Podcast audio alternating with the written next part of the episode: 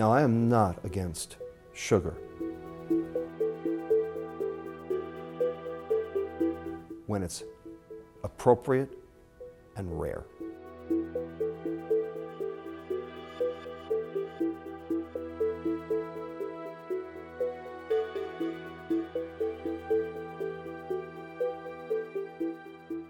There are a lot of arrows these days pointing to sugar, refined sugar, high fructose corn syrup, that these are really causing some pretty wacky metabolism that didn't exist when we were eating more of the complex carbohydrates. We've done a recent analysis of the Food and Agriculture Organization database. We've linked it to the International Diabetes Federation database, country by country. And what we have found is that while total calories do explain an increase in diabetes rates around the world, the effect size is very small. But when you start breaking it down by what those calories are, turns out the only one that correlates with the increase is sugar. A calorie is not a calorie. Sugar is 50 times more potent than total calories in explaining diabetes rates worldwide. When we started putting fat and carbohydrate on the same plate in the 1700s, we became gourmets. In the 20th century, when we started putting fat and carbohydrate in the same food, we became gourmands. It's when you put fat and carbohydrate together that they don't work. And sugar, because of its unique composition, is the only food on the planet that is both fat and carbohydrate at the same time. Even fatty fruits, coconut, olive, avocado, have no carbohydrate.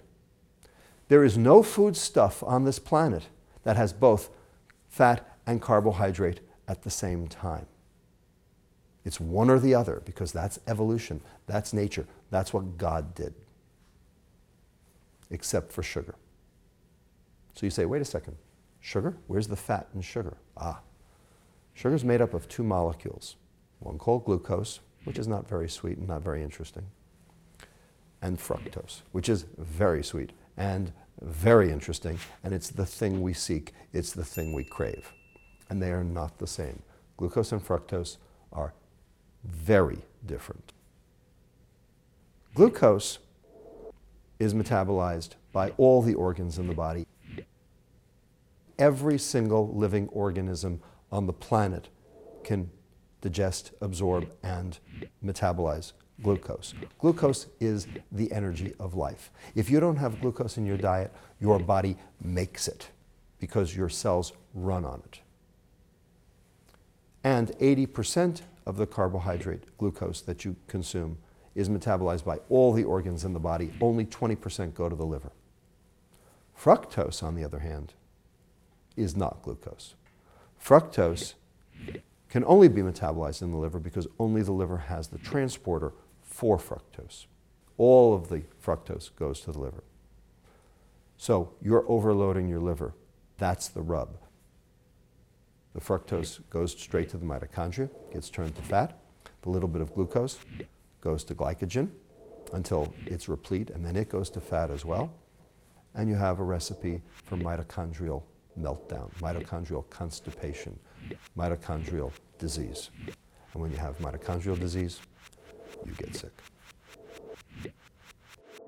Fructose is a chronic, dose dependent hepatotoxin, liver toxin, which is just like alcohol. In fact, fructose, the sweet part of sugar, is more like alcohol than it is anything else.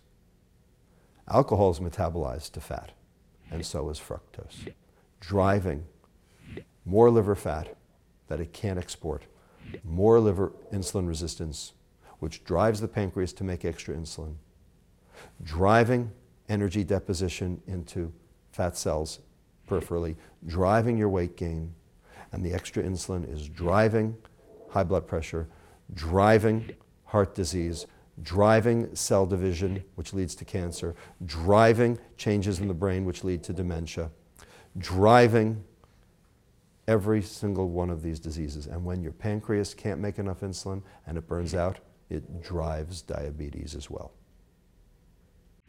And if you look at the diseases of alcohol and the diseases of sugar and obesity, they are the same. Now, fructose and alcohol can both be nutrients. They supply energy. They're natural. And if you're starving or you're glycogen depleted because you just ran a marathon, fructose and alcohol can be used to rebuild your energy stores, and in which case they are not toxins. But if you're not running a marathon, then what your liver cells do with both fructose and alcohol is turn it into liver fat, then it's a toxin. People think that when you add sugar to food, it has nothing to do except increase taste. Not true. When you add sugar to processed food, you kill it. And it's killing us. I'm suspicious of anything that says low fat or diet because you know that that means that they've had to compensate with a lot of these added sugars. If there's more than five ingredients, it's probably a processed food and there's probably not much real foods in there. It is almost impossible to buy those packaged foods without getting a lot of extra sugars that are just going to be toxic for your metabolism. We have created a toxic environment. Now, Kelly Brownell at Yale University first coined the term the toxic environment in 2004 in his book Food Fight.